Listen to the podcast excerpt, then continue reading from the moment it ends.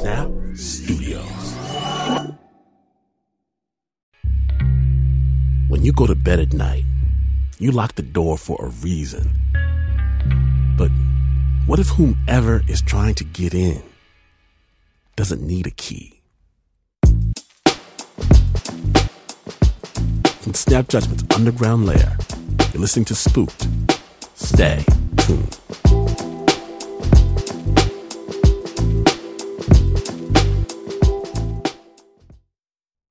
This episode is brought to you by Progressive Insurance. Whether you love true crime or comedy, celebrity interviews or news, you call the shots on what's in your podcast queue, and guess what? Now you can call them on your auto insurance too with the Name Your Price tool from Progressive. It works just the way it sounds. You tell Progressive how much you want to pay for car insurance, and they'll show you coverage options that fit your budget. Get your quote today at Progressive.com to join the over 28 million drivers who trust Progressive. Progressive Casualty Insurance Company and affiliates. Price and coverage match limited by state law.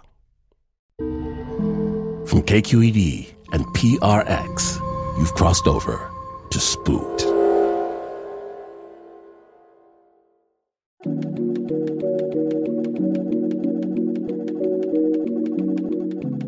I remember when he came to our house. I hear him say, he can fix the septic system. Something, and my mother tells him that he should maybe come back when my father is home. From the hallway, I see him tall, wiry, red-faced, red-haired. He says, sure, you can come back later, of course.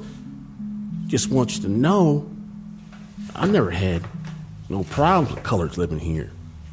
No matter what the neighbors say, I always thought colored women were the most beautiful women on the earth. And you know, I'd be willing to cut a deal to get some of this work done you need around here. Cut a deal to find colored women like yourself, if you know what I mean. If you know what I mean. I step out then. From the hallway, he draws back, surprised. I walk past both him and my mother. Into the kitchen, I open the silverware drawer, and I pull out a knife. I will it to be sharper than the butter knife it is, but it is steel. And I will stab this red-headed man with it. I am only 9, but I will stab this man. Or I will break glass, or I will find fire. I know this, like I know the sky is blue, like I know the taste of a summer peach. I know I will kill this person. I just been drinking a glass of milk, watching the Flintstones, but I know with utter certainty that I will kill him or perish in the process. Almost as if it has already happened, I know it. I walk back into the living room, clutching the knife tight in my fist. Maybe he's already decided to take his leave. Or maybe he sees the cold rage in a 9-year-old boy's eyes. He places his cap back on his head, nods to my mother, and backs out the front door. From the window, I see him get into his truck and pull off.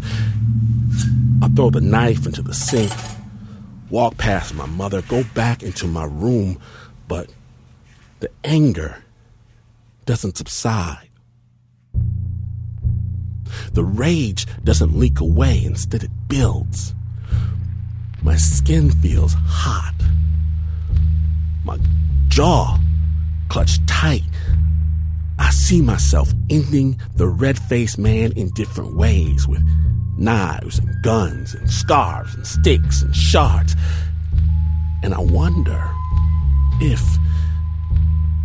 in another world, there waits another me, sitting in his room, not clenched, not furious, but relaxed, sitting in the same chair. After washing the blood from a butter knife.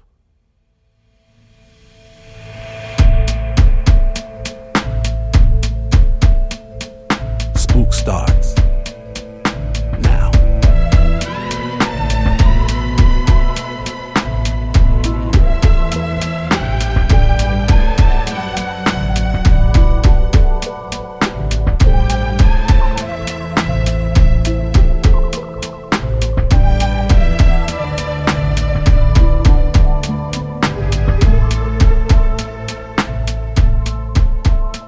Now then, our first story takes us to New Mexico, which, because it was the land of many, many battles, is now a land of many, many spirits. But there's one ghost in particular. She's not a ghost of a war battle. She's the ghost of a 19th century Jewish immigrant mother. And she's made one hell of a name for herself. Spooked.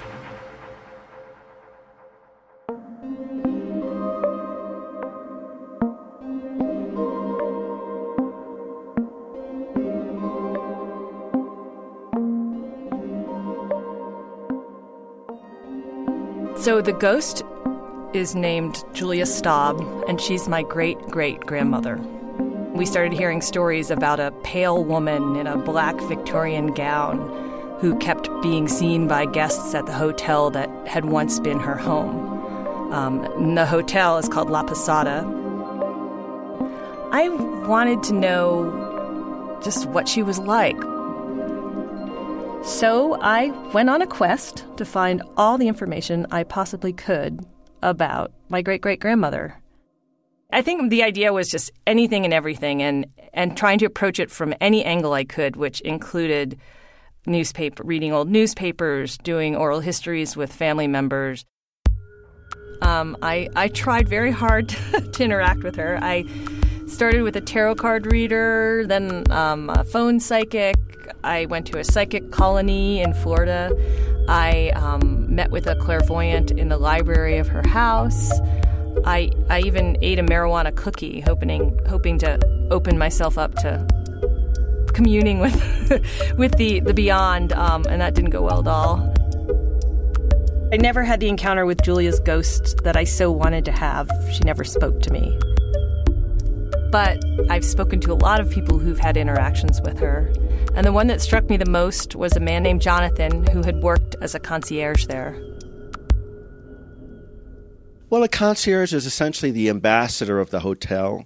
What we do is many people think we just make dinner reservations for people, but we don't. We do a whole bunch of things. I considered it an honor. La Posada has such a good reputation in town. It was considered a badge of honor to work at La Posada. I was hesitant at first. Everyone knew about Julia Staab and how she was still there in the house, and I was just hesitant.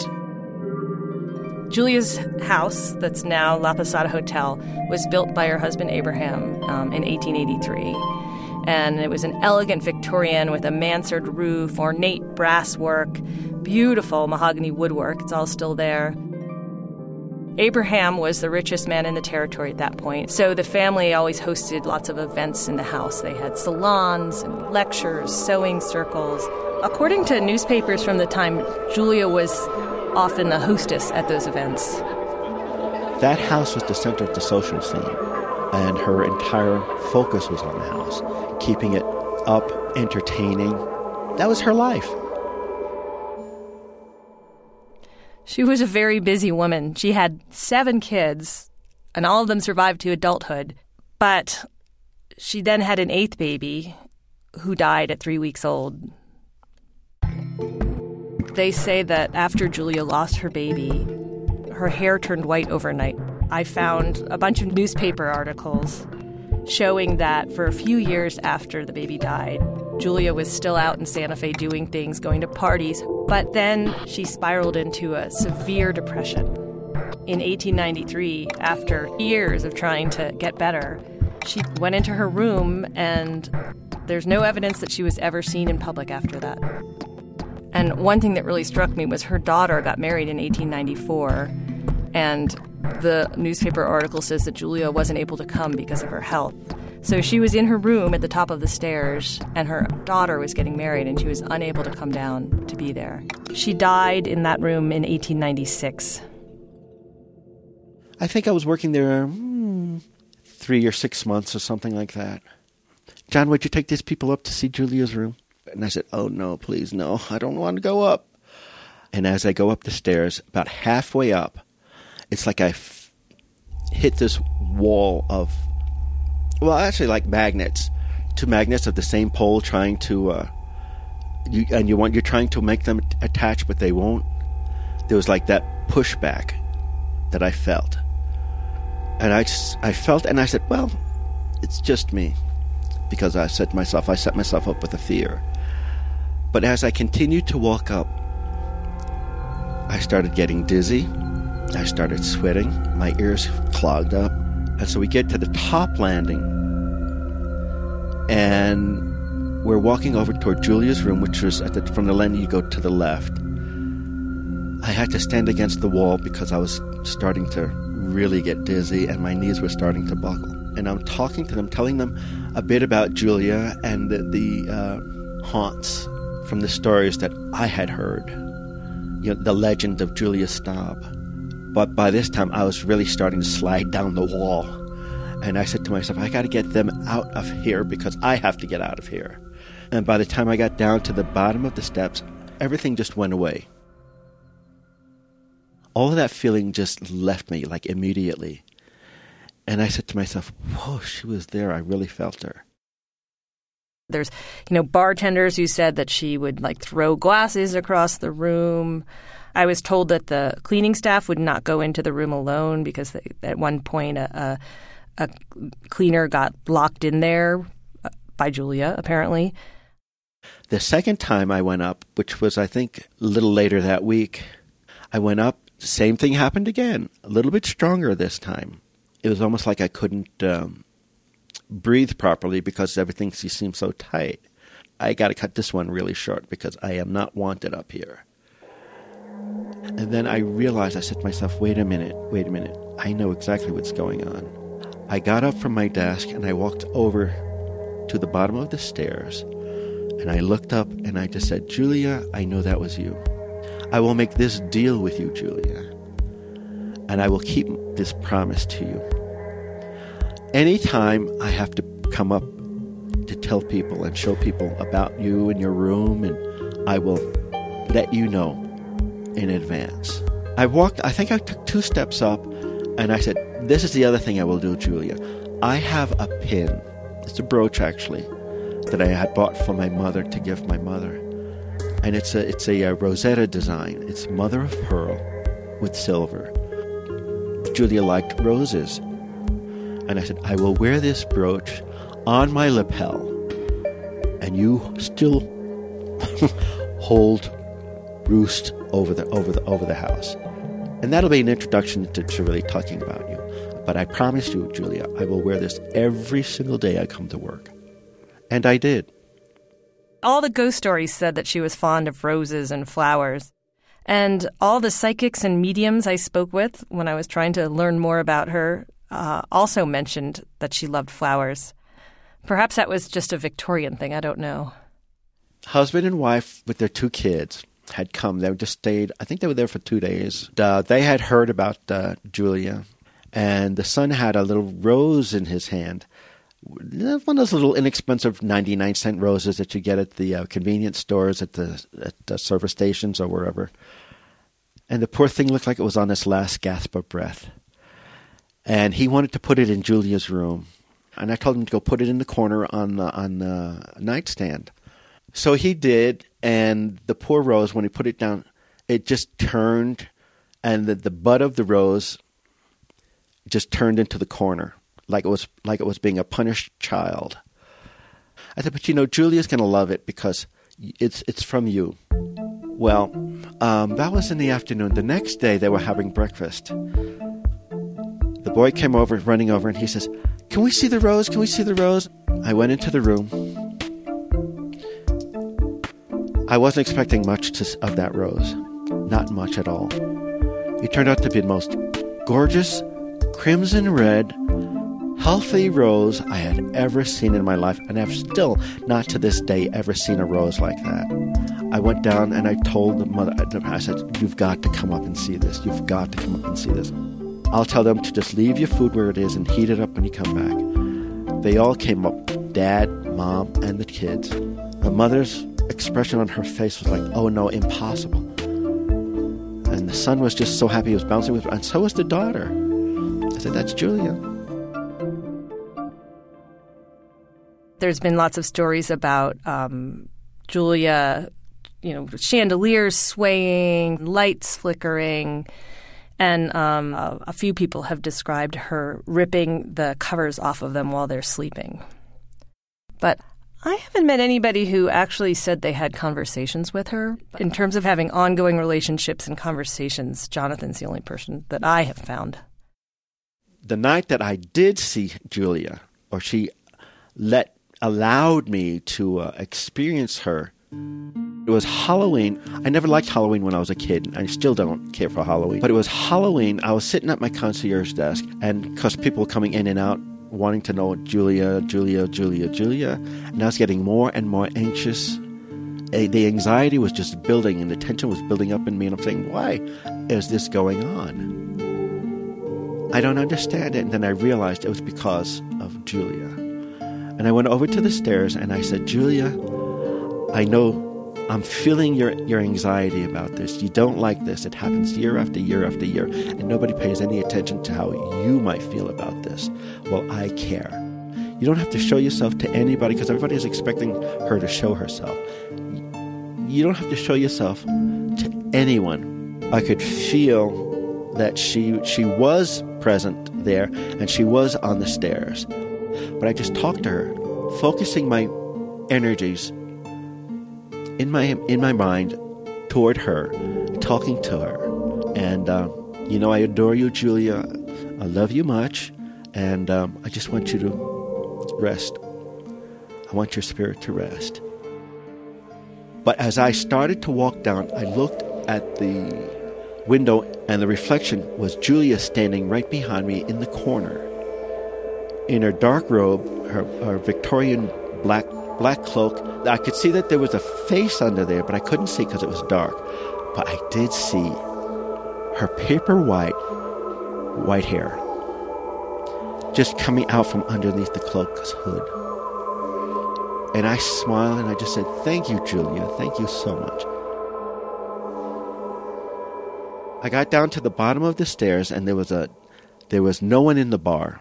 The bartender was there, and there was a cocktail waitress there. And they looked at me and they said, no, because I haven't said this, but I'm an African-American or a black person. And the cocktail waitress said, oh my God, I've never seen a black person look so pale in my life. The bartender looked at me and says, yeah, are you okay?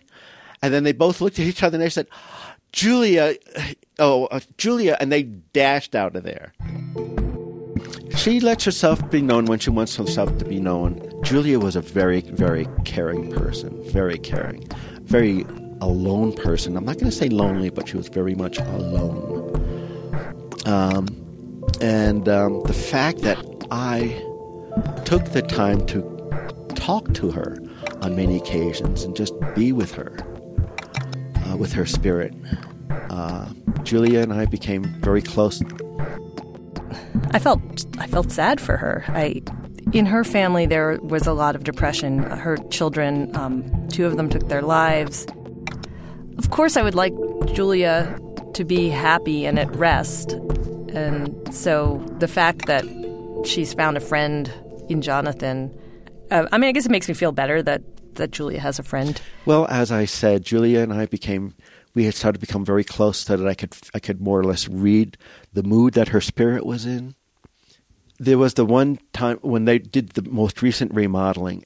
That was where I could feel the anxiety starting to build. It's her home. And would you like some strangers coming into your home and just start moving things around and changing things? I don't think so. And that's the same thing with Julia. She's holding on to what she knows.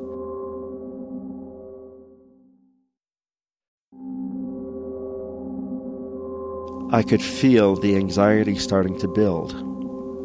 and it was building over a few days until one day when the operations manager came into the lobby with two of the interior designers. And I looked at them, and it was like a red flag in front of a bull.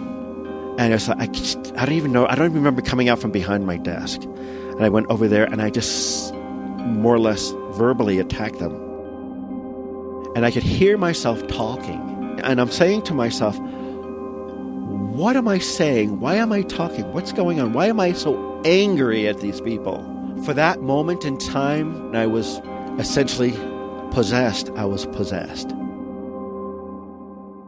It scared me a bit. It really scared me a bit because it just happened so quickly. It came over so fast, and I had to fight it. And then I realized my fist was in a clench. And I'm going, I backed off. I had to force myself to back off because I remember turning around and sitting back down on the desk, and I was absolutely exhausted. And I realized when I started clearing, my head started clearing, and I said, Julia, this was wrong. Julia, this was wrong. I understand why you did it. I know why you did it, and I understand. No, this is wrong. No, Julia, I have to cut ties with you. This has to stop, and it will stop. I can't do this anymore. I love you dearly. I'm stopping this right now. And I did. Because ironically, the very next day, I got a call from another hotel. Jonathan, we'd like to have you up here with us. Would you mind coming up and talking to us and see if you'd like to come work with us? And I said yes. I recognize I'm not the kind of person who's able to open herself up to these kinds of communication with the dead or with what we think are the dead. And I wish in some ways that I was, but finally, when I was ready, I decided I would spend the night in Julia's room and went and put my bags up there, went out to dinner, came back, and got ready for bed. I was really nervous. And I thought I was still awake, and I dreamt that Julia was pulling the covers off of me. And I, sat straight up, and the covers were still on me. So I had fallen asleep. And right before dawn, I opened my eyes, and on the wall in front of me, there were green lights. They were moving. I first thought they were like smoke detector lights or movement sensors, but they kept moving around sort of in a weird way, and then they went faster and faster. And just as I was about to sit up and look closer, they turned red and orange and zipped off to the right and disappeared.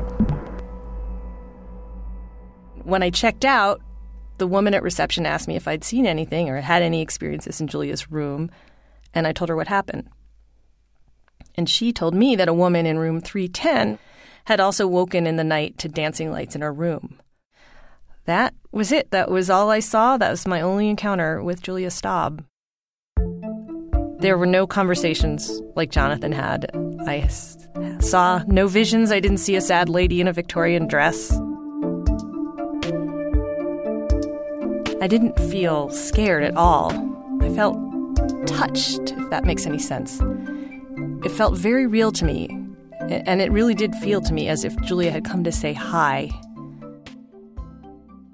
I still have that brooch, but every time I do look at it in my jewelry box, I do touch it, and I offer a prayer to Julia that she's content, and I ask that her spirit be resting.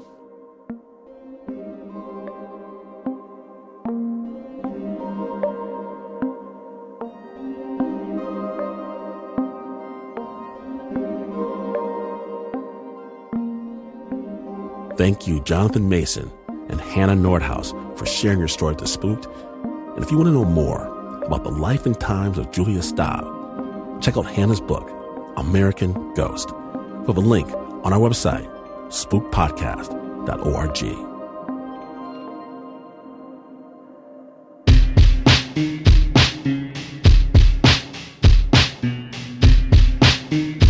Now, let me return Some young people discover that just because a place looks empty doesn't mean it's necessarily so. In just a moment, stay tuned.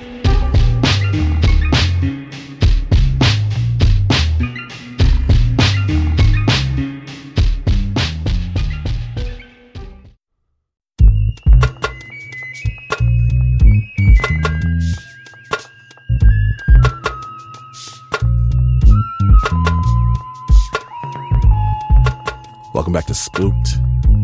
Now our next story comes from our friends at Endless Thread, a podcast from WBUR and Reddit that tells stories of the so-called front page of the internet. And at Halloween time, they dive deep into the scary stories that folks share. And this story, this one, it comes to us from a Redditor named Alex. When Alex was a kid, he and his best friend Ryan, they like to make trouble. Spooked.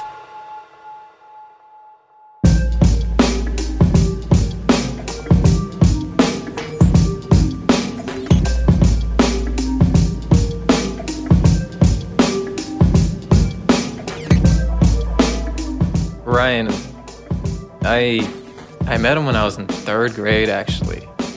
We met riding bikes. He was outside riding his bike. I was outside riding my bike, so...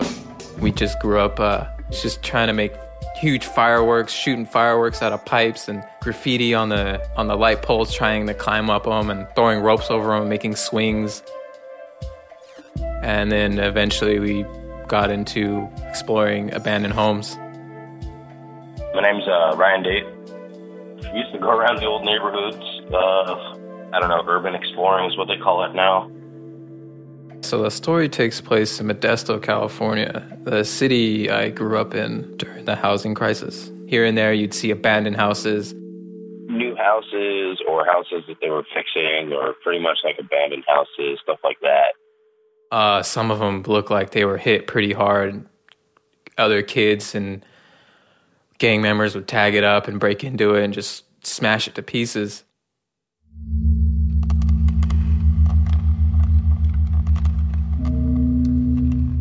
That place wasn't too far from school over there. We walked by a lot. We finally went there, and then just curiosity kind of drug us that way, I guess.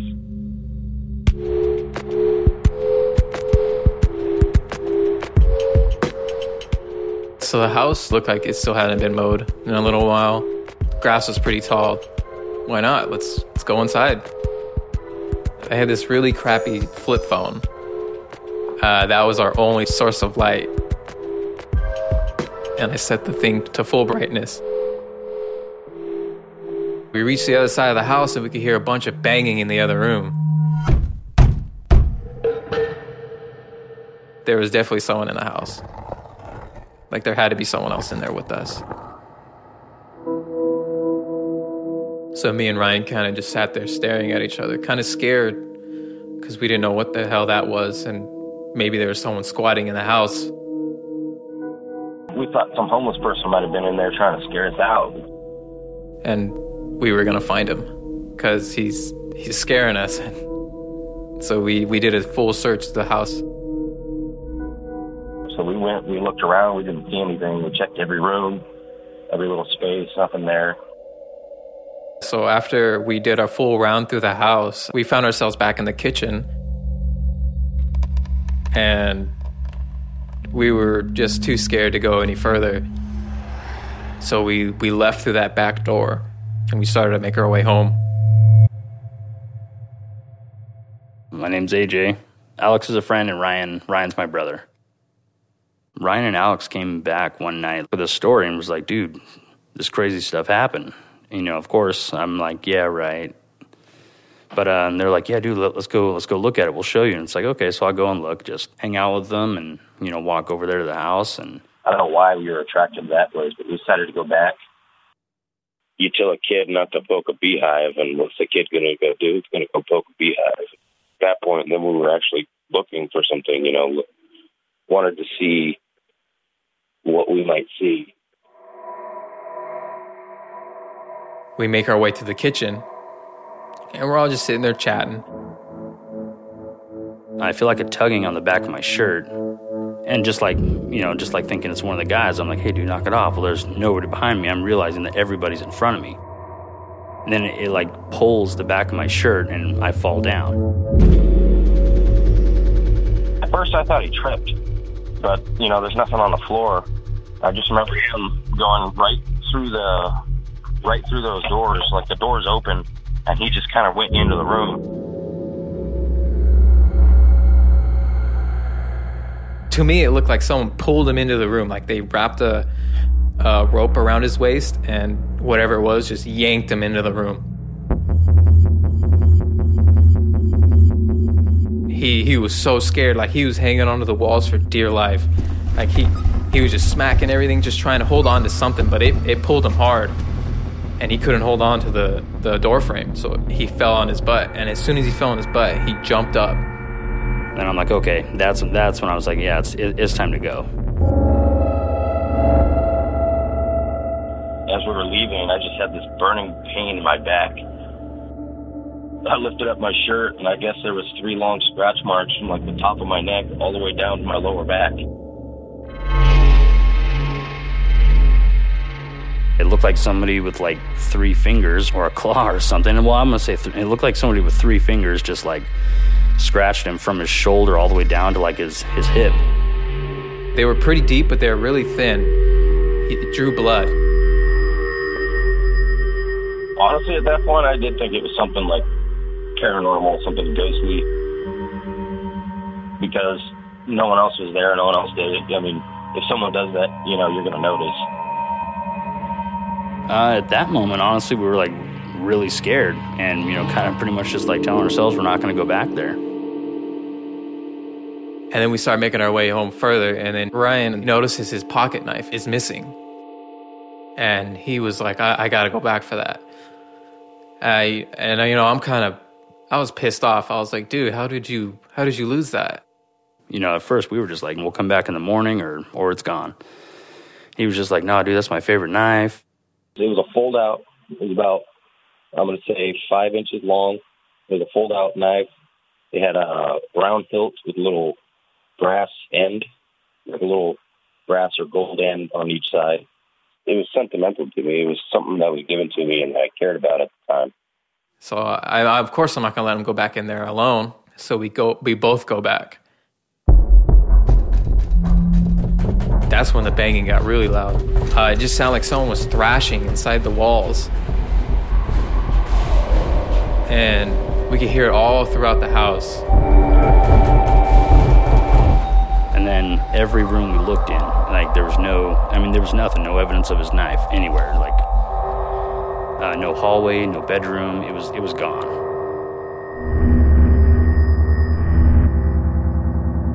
And then finally, we make our way to the back room, and as we're going down the hall, you have to pass the front door. And as we creep up on the front door, you could see the big ass knife, like someone with all their might shoved it into the door. And the knife was just sticking in the door. And, you know, it was just stuck in the wood. We thought, okay, yeah, that's malicious. Could have been something evil or something we were just annoying. So we grabbed the knife, and we went home, and I never went back after that. At one point, I think it was used as like a care home or something like that. It was vacant for a while until, I'm not sure who moved in, but they had some old lady there, and she was creepy. Like her hair was really thin, and she kind of looked always like she was in a daze, sitting on her porch. And I'm not sure if I found her creepy as hell because I knew what was going on in the house, or she was just genuinely creepy. But every time I walked by the house, I always stared at it. And sometimes she'd be outside staring back at me.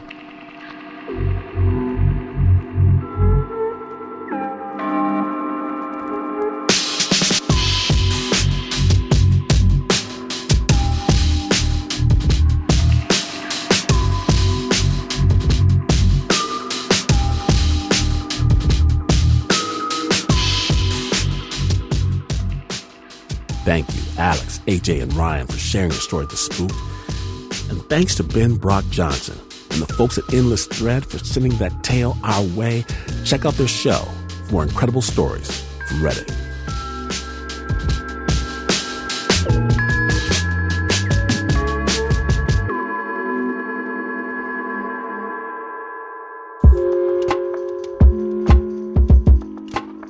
Please understand, no apologies, good Lord. We're ripping apart the curtain, separating the living from the dead. And if you dig it, let somebody know.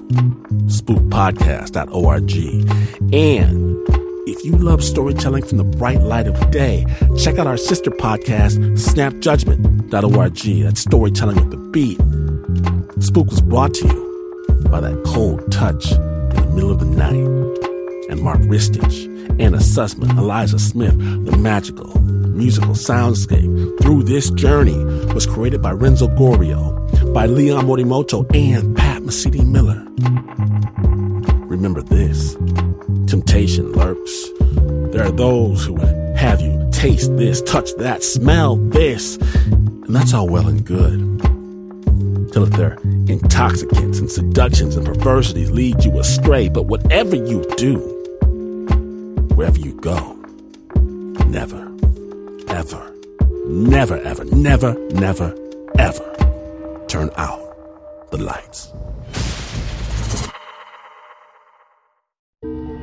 This story was summoned in the dark of night by KQED and PRX.